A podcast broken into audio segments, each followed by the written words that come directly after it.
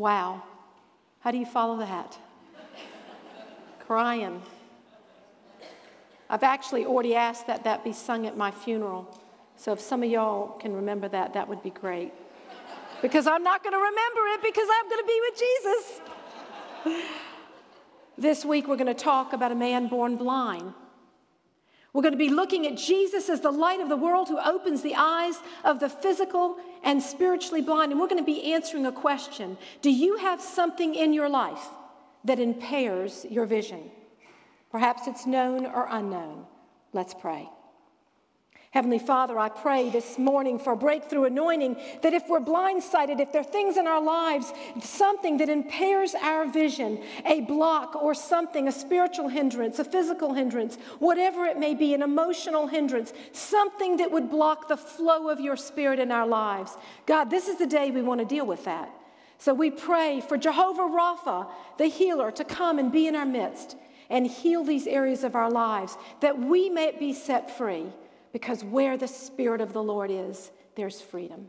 In Jesus' name we pray. Amen. Do you have something in your life that is creating a block, a lack of a flow of water? Do you have something in your life that is hindering your walk with Christ? I certainly was blindsided this week. I had this situation come up that I didn't even know it. And you know, those that are closest to you, get people around you that love you enough to tell you the truth because you don't see your junk. You don't see the things in your life. You can't see them because our self righteousness, our pride, it could be a million other things, tends to blockade our vision. And so this week, I asked my husband for something. My birthday's not until July, and I'm already asking in February. And he, um, he said to me, Joanne, there's a lot of things that we've been doing lately, and he reiterated them. He's the kindest man in the universe. And he outlaid all the things we're doing, and he said, I, I feel like maybe you're not grateful for what we can do, and you're thinking about what we can't do. Whap. I was so blindsided at the stinking stuff inside of me. I texted him because he'd already left for work by then, and I couldn't repent then because I was still mad. So, I will say this I'm getting quicker at repenting. Do not wait until you're my age, younger women of faith. Just get in the game quicker because it goes a lot better if you do. So I immediately texted him and I said, You know, that was uncalled for. You're the most gracious, giving, loving, kind man I've ever known, other than my own dad. And I want you to understand that I am saying I am sorry and I don't need a thing except you in my life. Of course, that worked really well for me. I want to point out to you all something on the front end, and I know he's not going to be very happy for me to do this, but we have a chaplain over Drawing Near to God. And this is a, um, a moment in time in the juncture of this ministry where he calls himself the ministry of presence. And this is a time at the end of this where there's some blocks and there's some healing. And I'm going to ask him to come up here with the women and be a part of this uh, to, to pray for you because I know that I know that this is the week for a breakthrough for some of you. I mean, God's woken me up in the middle of the night for where you're impaired, where you have a block. Maybe you don't know, but you know something isn't happening right. Just a little drip of the faucet. You know that you just know that there's not a full stream of the Spirit in your life. And if we aren't deluged by the water of God, literally, this living water, if we aren't able to, to feel that we are being refreshed and filled, then there is something that is blocking the water of the Spirit in your life. And I feel like we need to get the big guns up here. So we will have Chaplain um, Alexander with us this morning um, to come up with our prayer team. This week, we're looking at a man born blind. Do you have something in your life that is blocking you? Last week, I took quite a bit of time. I'm going to take about 60 seconds to reiterate it. It was that important. Because last week, what I realized is that we're taking the stories in the Bible and they're like little frames. Do you know how you put a movie together and you take this frame and this frame and this frame and then they're all put together and it becomes one fluid movement? It's a movie. And so, what I was fearing is that we were extrapolating these stories, wonderful stories, and we weren't doing two things. One is we weren't entering into the story for transformation. This happened to this person that was blind. This happened to this woman that, that was an adulteress. This happened to this, whatever it may be. We needed to enter into the story. And the second thing that had me concerned is that we were framing it out so that we looked at each individual lesson, but weren't threading them together. Because when you thread them together and enter into the stories, that's when transformation takes place. And the word the Lord gave me for 28, are we in 2018? 2017 is, wow, I skipped a whole year because I'm in a hurry to get this out. I want to just put my pedal to the metal and just go, go, go for God because you all, we don't have time to waste. There's no time to be apathetic. There's no time to go, when I get it together, I will do great things for Christ. There's no time to say, I'll be transformed when I can just have this change and this circumstance change, and you don't know what's in my life. Those are all lies from the devil. You cannot help but get in the game now because Jesus has need of your hands and your feet. So anything less than that, you're living under the mission rather than submitting to God. So we want to um, begin to understand that as we frame this out, in the beginning was God, and we see that Jesus was there in the very beginning. So John pens the words. And he's saying right in the middle, God has to be at the center. And then he moved into the wedding at Cana, we talked about, where Jesus turns the water into wine, and he is literally the wine. He is the wine of the new kingdom. In fact, the scriptures say that when he came and he ushered in his new kingdom, Jesus said, You, this container, the vessel, is going to burst if you don't get a new vessel. In other words, when you put wine into an old container, it ferments and it breaks. And Jesus says, I am the wine. I'm coming into your container. You are the temple of the Holy Spirit. You have a new container so that you can contain my spirit within you. We can't contain Christ. We break apart from him. We're under the law apart from him rather than under the spirit of grace. And so we begin to move and we see that that story weaves into the story about Jesus cleansing the temple. We are that temple. He went into the temple in Jerusalem. He said, You're making my dad's house a den of thieves, and you're doing all these things and with the money, and you've ruined it. What about our temple? Weave it together, ladies. Weave it together. We see Nicodemus at night seeking God. Some of us are like that. Some of you watching by streaming are like that. We come undercover. We don't want people to know that we really don't believe that Christ is the Messiah. Or we're seeking to find out if he is, and we go undercover, and it's a good thing. I love seekers. I love to talk to people that are unbelievers, and you should too, because you and I are the hope of the world because Jesus lives within us. We have opportunities facing us every single day. We are the women at Samaria. We are that woman that sat beside the well who was thirsty. And Jesus said, I am the living water. If you drink of me, you'll never thirst. The healing at the pool of Bethesda, we're that man that sat there 28 years. And some of you are going, No, I'm not. Have you ever asked yourself the question, Do I really want to get healed? Sometimes that pity pot feels really good. Do I really want to do these things? Did I really want to repent and then move forward in my blindsidedness? Not really. It felt icky to have to do that. But do I really, really, really want to get well and be free where the Spirit is? Indeed, I do. And so we too are the woman at the well. We're thirsty. We need healing and help. And the Jesus and the, and the 5,000, where he broke the bread and the fish. And he said, just take what you have. And you open up your hands and you look in there and say, there's just crumbs in there. And God says, I'll multiply the crumbs. Do you see the difference when we thread each frame of the story into one movement? And honestly, John does a magnificent job of layering this word. He takes us to the natural history. He takes us to the ancient times. We see what happened. He also takes you to the next level and finally to the deepest level where you really know He's getting messy in your life. We see Jesus walks on the water, and what does He say? He says, Don't be afraid. Are you in the turbulent waters of life right now? He walks out to you and He says, Don't be afraid. He says He's the bread of life. I'm more than enough. Jesus says, I am more than enough. And then last week, we get to the guilty woman.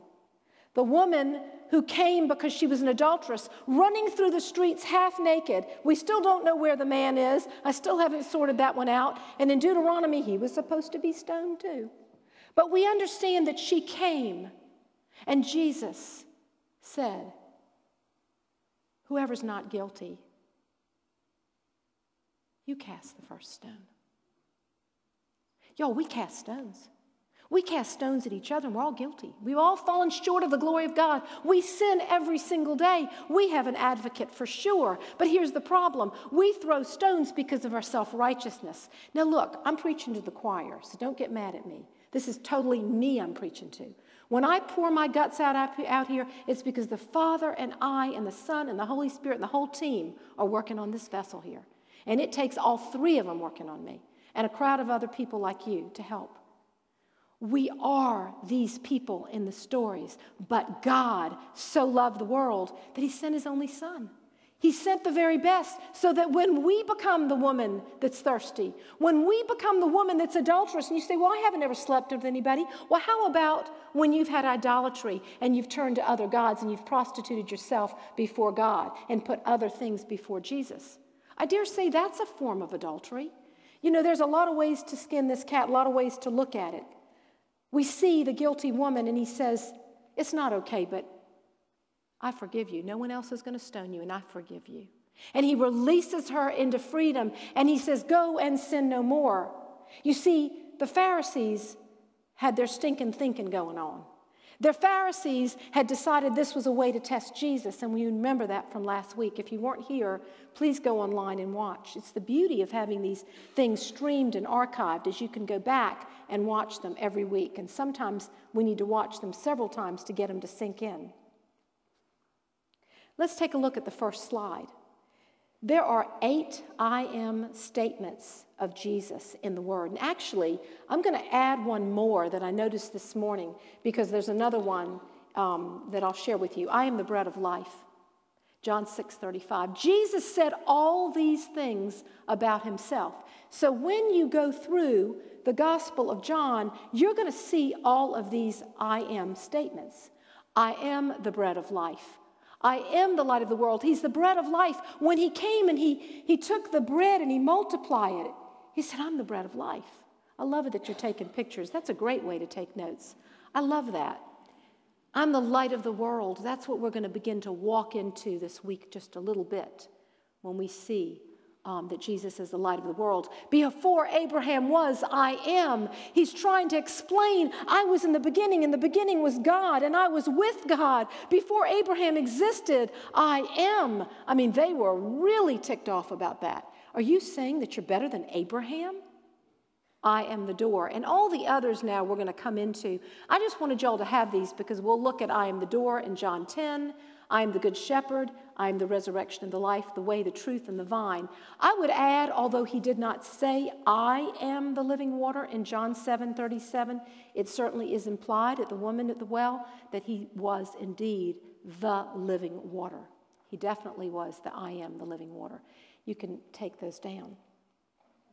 What I'm going to show you uh, a video for a moment, and I, the reason I like this particular one so much coming off of the I am statements is when we look at Jesus and all the things he said about himself, and we begin to understand who he was, what he came for, he knew his mission, he heard from his Abba Daddy what to do. He came, at one point, he said, Father, take the cup from me, but he walked out to the cross for the love of us. And we begin to understand who he is. This video is actually a little clip of a current way of looking at Jesus Christ.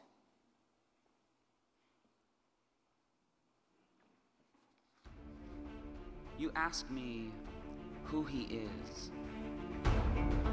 He is water. He is sky. He is a fountain, never running dry, the answer to all questions why. He is peace he is glory, and glory increase. He is house, and He is home. He is shelter when you roam. He is faith, and He is love. He came down from above to be in the world, but not of, sinless like a dove. He is canceled debt. He is all we get, all we need. He is end all and be all, the all in all, almighty, all powerful, and all hope after the fall. He is call, and we are answer. His love is like cancer, leading not just to death, but to resurrection. He is my hopeful infection, my vote for election. Place him on the throne of your heart. He is start and he is end, where broken hearts go to mend. He is send and he is return. He is fire, so let it burn, let it sing, let it praise. He is all of my days, weeks, months, and years. He is blood, sweat, and holy tears. He is persevere. He is without fear, and He is drawing near. He is light, He is sight, He is fight, He is might, and He is more than right. He is good. He is everything that we should but could not be.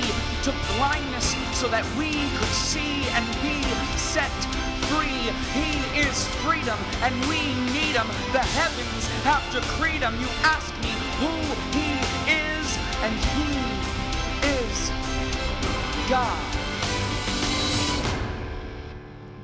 He is light and he is sight. In the beginning was God.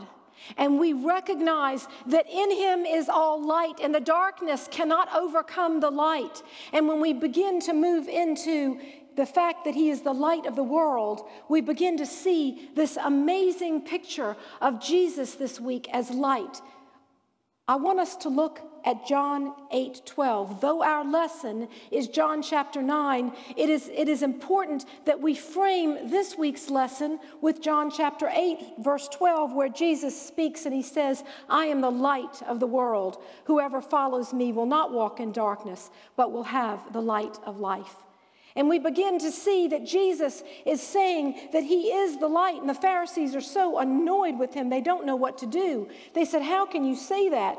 And, and where, where are you coming from? And who are your witnesses? And on and on. You all, every time light shines, the darkness comes right back behind it to try to overcome it. So when you begin to walk in the power of God, the enemy comes back in in the back door. And you've got to be aware, you've got to be alert, you've got to understand that Jesus is all we need, but we must seek him with our hands open because the enemy does not play fair.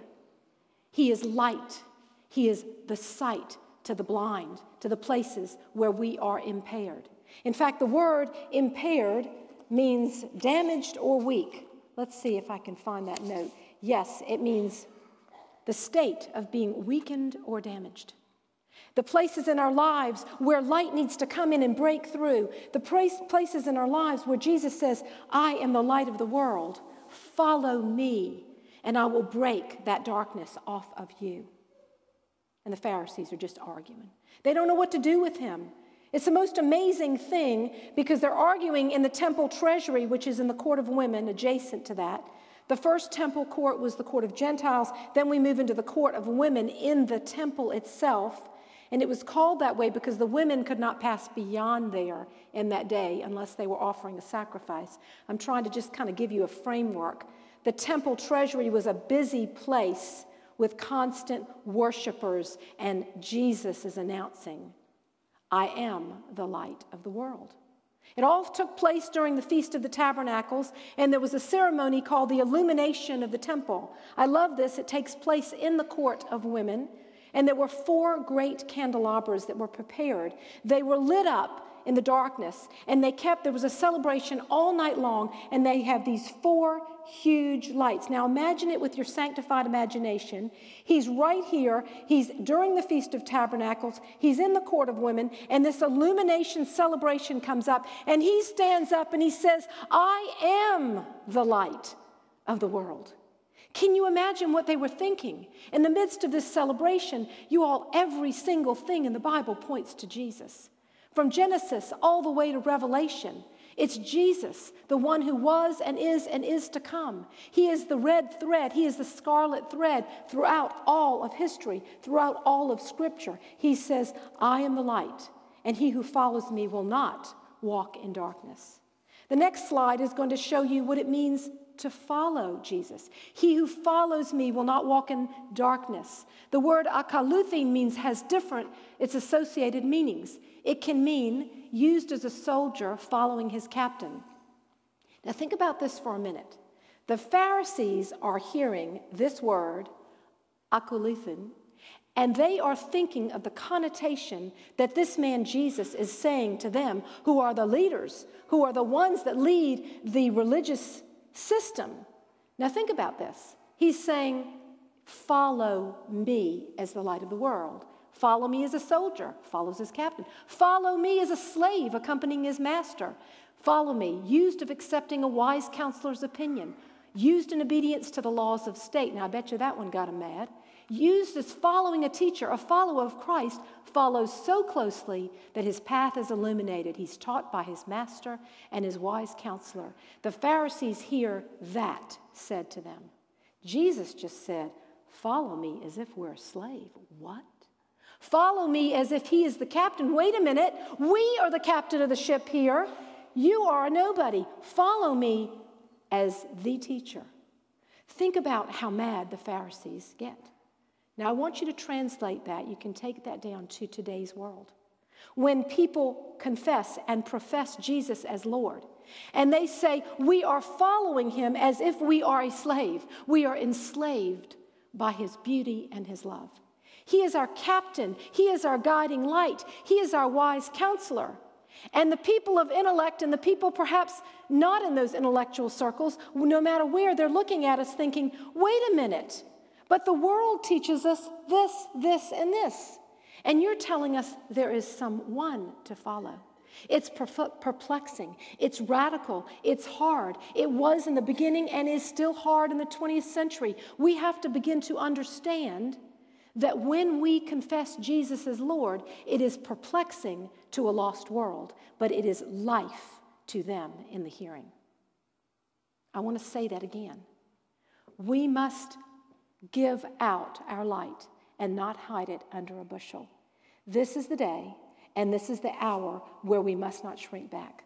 Because in this place, people actually are so thirsty and so hungry and so desirous of something, they don't know that it is someone who can lay hands on their spiritual eyes and open them up. We have a responsibility to follow our master and then to call people to follow us who are Christ followers. We don't want them to look at us, but sometimes they need flesh and blood to follow, right? And then they'll look to Christ. The Pharisees just couldn't take it, you all. They're so mad. Just don't say that because they knew in Psalm 27 1 that the Lord God was the light, not this Messiah uh, impersonation here.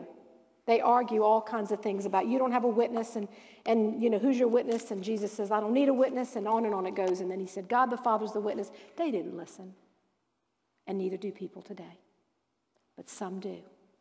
And you never know to whom you're talking. You never know who is listening to you. So we hold back because we think they're not going to listen. But maybe one out of five who is so thirsty and their marriage is so on the rocks and they're in the pit of the dregs of the earth are raised from the dead like Lazarus because of a word of light that you've spoken to them. Maybe you don't realize that they've been digging their grave for years and years, and they're just grave diggers. They're happy to stay there. And you speak a word of life, and all of a sudden, they feel resurrection. We are the light of the world because Jesus lives in us as the light. Jesus goes on to say, and the truth will set you free. Sin has enslaved you. As the light, I set you free. That's all in chapter 8 as a forerunner to chapter 9. Jesus leaves the temple, chapter 9, verse 1, and he sees this blind man. Now, I have to tell you, I think it's pretty amazing. Do you think Jesus went, um, let me see, he purposefully went to see this blind man. He purposely heard his daddy who said, Mission impossible over there. You see, he cares for every hair on our head. He comes to the lonely and the broken hearted. He doesn't leave you standing outside in the rain and the wind in the place of destruction. He says, I got your back. And He comes in when we open our arms. You all know that. You've been in places that have been so hard, and you are on your pity pot, and suddenly we say, Jesus, we need you, and He's there. The blind man met Jesus that day because Jesus was on assignment to meet the blind man. We're encountering a man born physically blind. As we examine this week's healing, we're going to be answering these questions. Is there something in your life where you are blind? Is there any circumstance in which you would just prefer to close your eyes and be in denial? Now, that's a big one. Let's just be in denial. Any situation where you're praying that the Lord would open your eyes to truth. All of those questions are sort of rumbling around in this story in John chapter 9. Now, here's the biggest question. As he passed by, he saw a man, verse 1 in chapter 9 blind from birth. And the disciples asked him, Rabbi, who sinned, this man or his parents, that he was born blind? And Jesus answered, It was neither the man that sinned or his parents. It was for the work of God, this work to be seen, so that God would be glorified.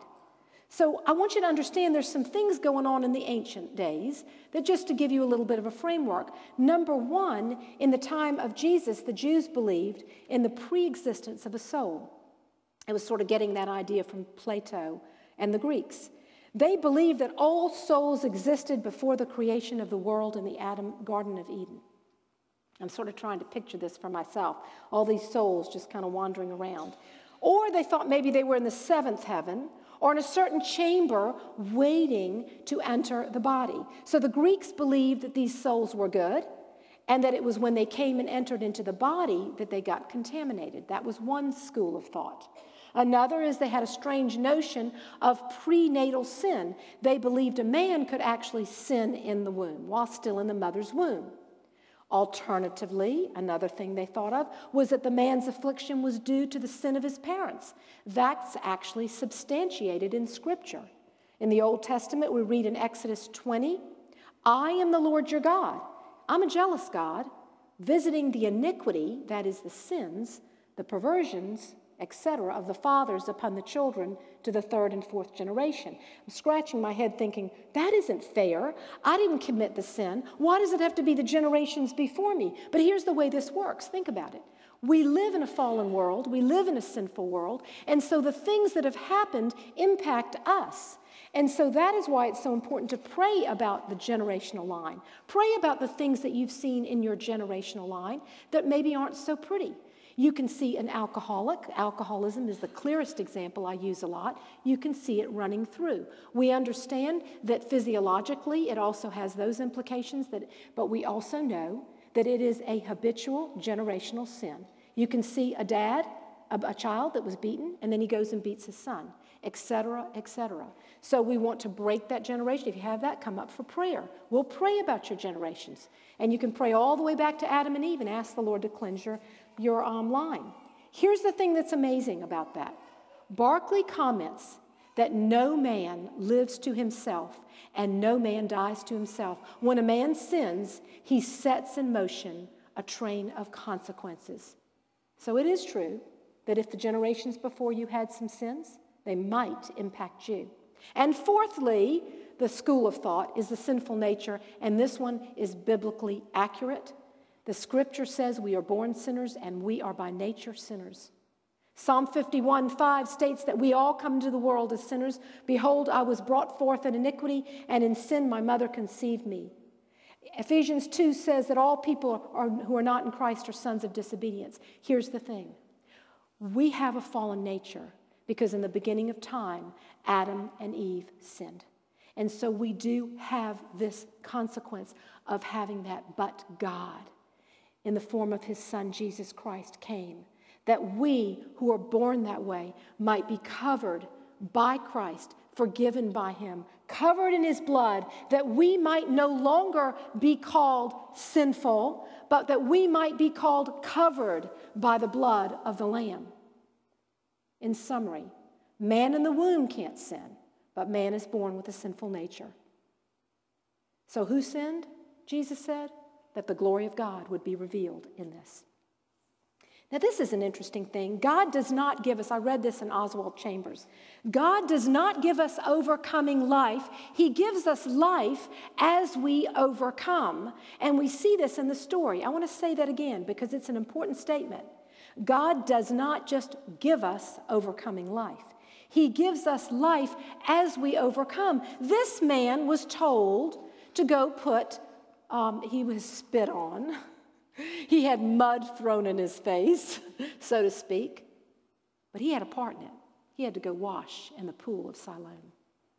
We overcome as we step out in faith and we co labor with God. Jesus does his part. This man stepped out. Can you imagine? He has mud on his eyes. Well, I was telling the leadership team, I guess it didn't really matter because he couldn't see anyway. He was blind. But imagine what he looked like as he's walking to the pool of Siloam, somebody leading him, leading the blind with mud on his eyes. And by the way, just before class, I had this um, thought, and I, I, believed it was the Lord, to look up. I know it is because it really works so well. But um, to look up the healing, if there's any healing uh, components to mud or to saliva. And listen to what I found. The healing properties of the mud you can see are actually in the sea, the red, the Dead Sea. Some of you all know that. We buy some of their products, you know, the salts and all that, because we think it's the eternal youth fountain. It hadn't worked for me yet, but you scrub your body with all the salt stuff, and then your eyes burn. And, you know, my husband thinks it's hilarious, all the things that I do. So, but you, this mud actually is a mix of minerals that draw toxins from the body. Is that not the coolest thing in the whole world? And then listen to saliva. The saliva may have properties that aid wound and that aid wounds and help with the healing process. They, can tell, they contain cells that are derived from tissue, and they have many um, compounds that are antibacterial that promote healing. I just thought that was so so cool. And I just, I just looked that up a second ago and I thought, Lord, you, you're just brilliant. And he's going, Yes, I'm God. Jesus performed this magnificent miracle, but the man had to go wash in the pool. So you're asking for a miracle. You're asking for something. Now, some miracles, some, some don't happen. Some of you say, and I know some of you are, um, are blind in here, and some of you have other ailments, but here's the thing He may not have healed that, but you have seen Him heal miraculously where you are impaired. You see, God, does, God is God. He does the way He wants to, how He wants to, when He wants to. It's amazing. We see this incredible thing. You see, the Jews just could not, the Pharisees could not figure all this out. The Jews were so, the Pharisees were so ticked off that they threw this man out of the temple. They cast him out. You know, what are you doing? Why are you doing this? Who is this Jesus? They cast him out of the temple. The parents are like, I don't know, ask him, he's of age. I mean, they just passed the buck to him. And I know it was important. They didn't want to lose their temple status. But what about this poor son? He probably had rejection after that. The Jews cast the man out of the temple. But the Lord of the temple found him. Now, I think you ought to write that down. That's good. The Jews cast the man out of the temple, but the Lord of the temple found the blind man. Are you outcast today? Are you rejected today?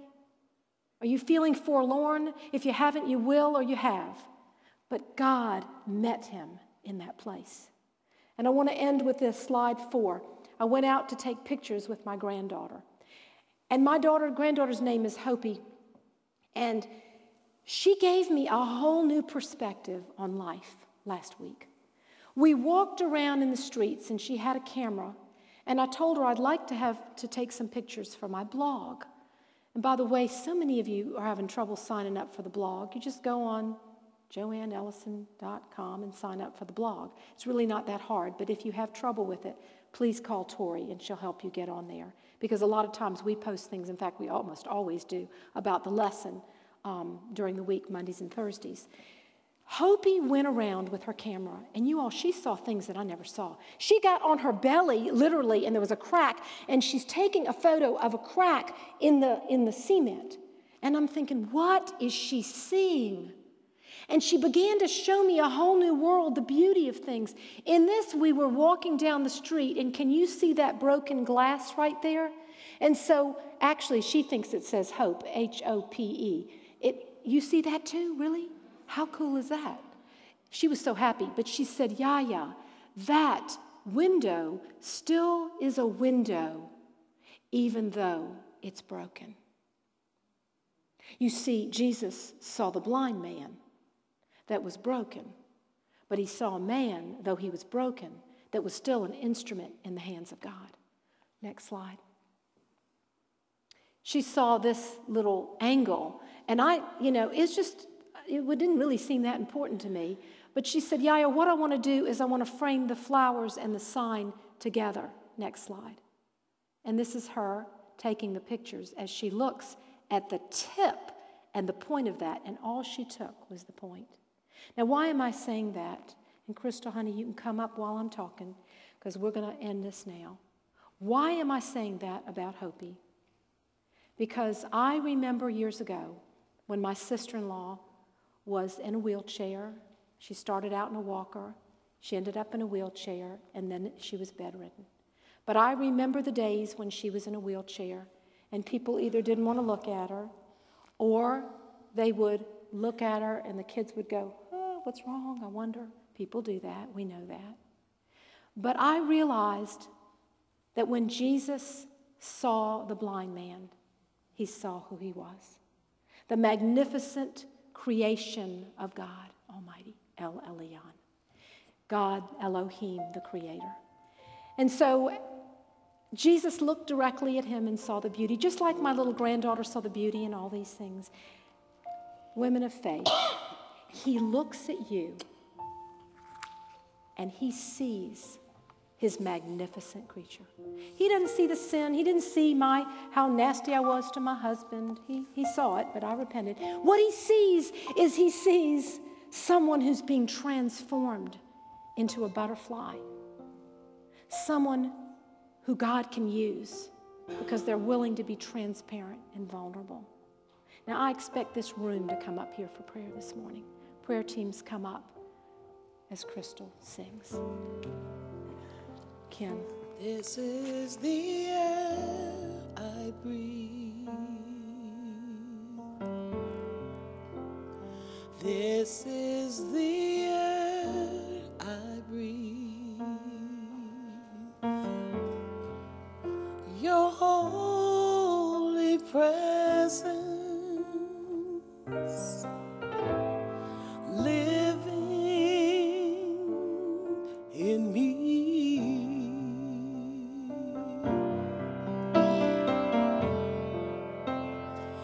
This is my daily bread. You're everything to me. This is my daily bread.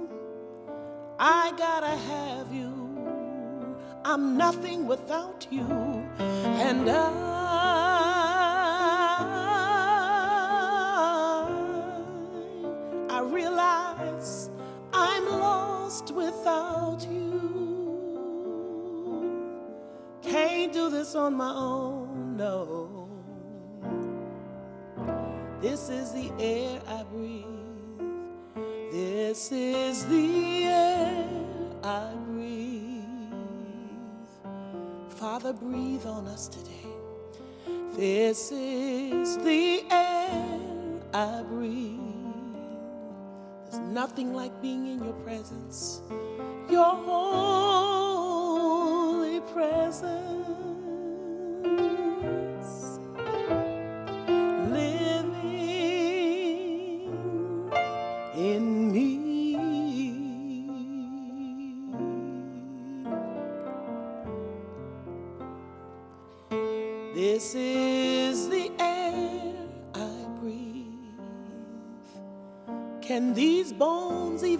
Again.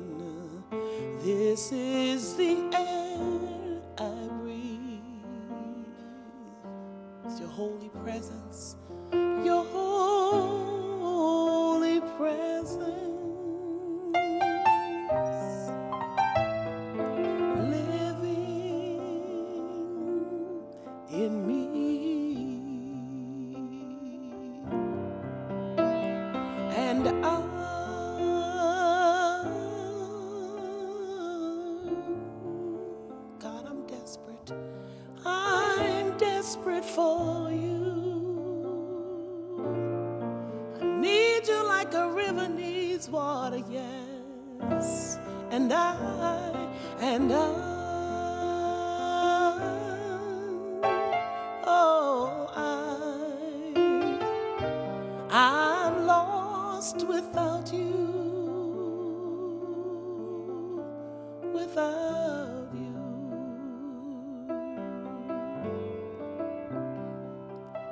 There's nothing worth more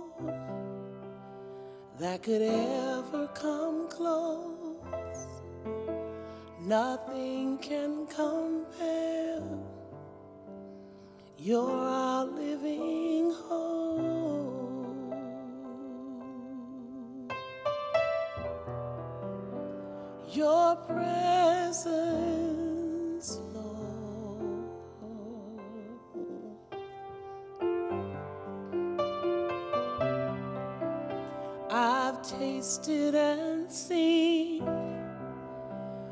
the sweetest of loves, where my heart becomes free and the shame is undone.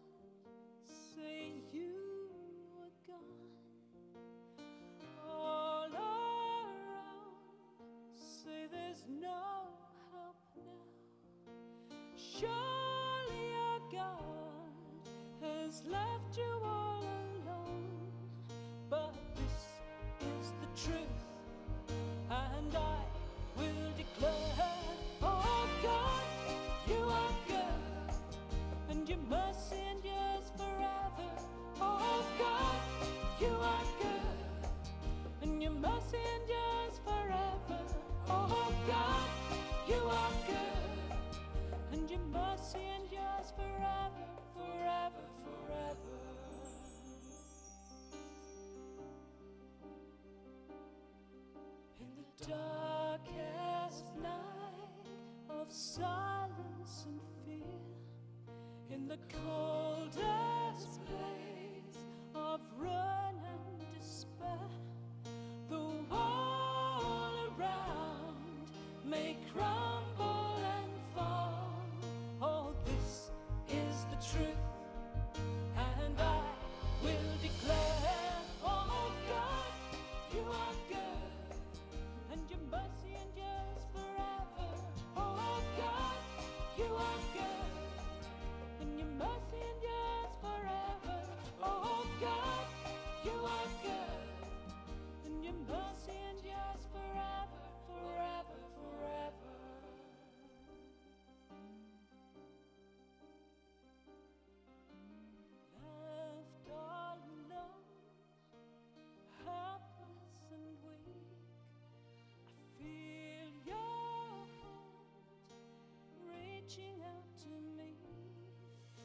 Sure now I know, but you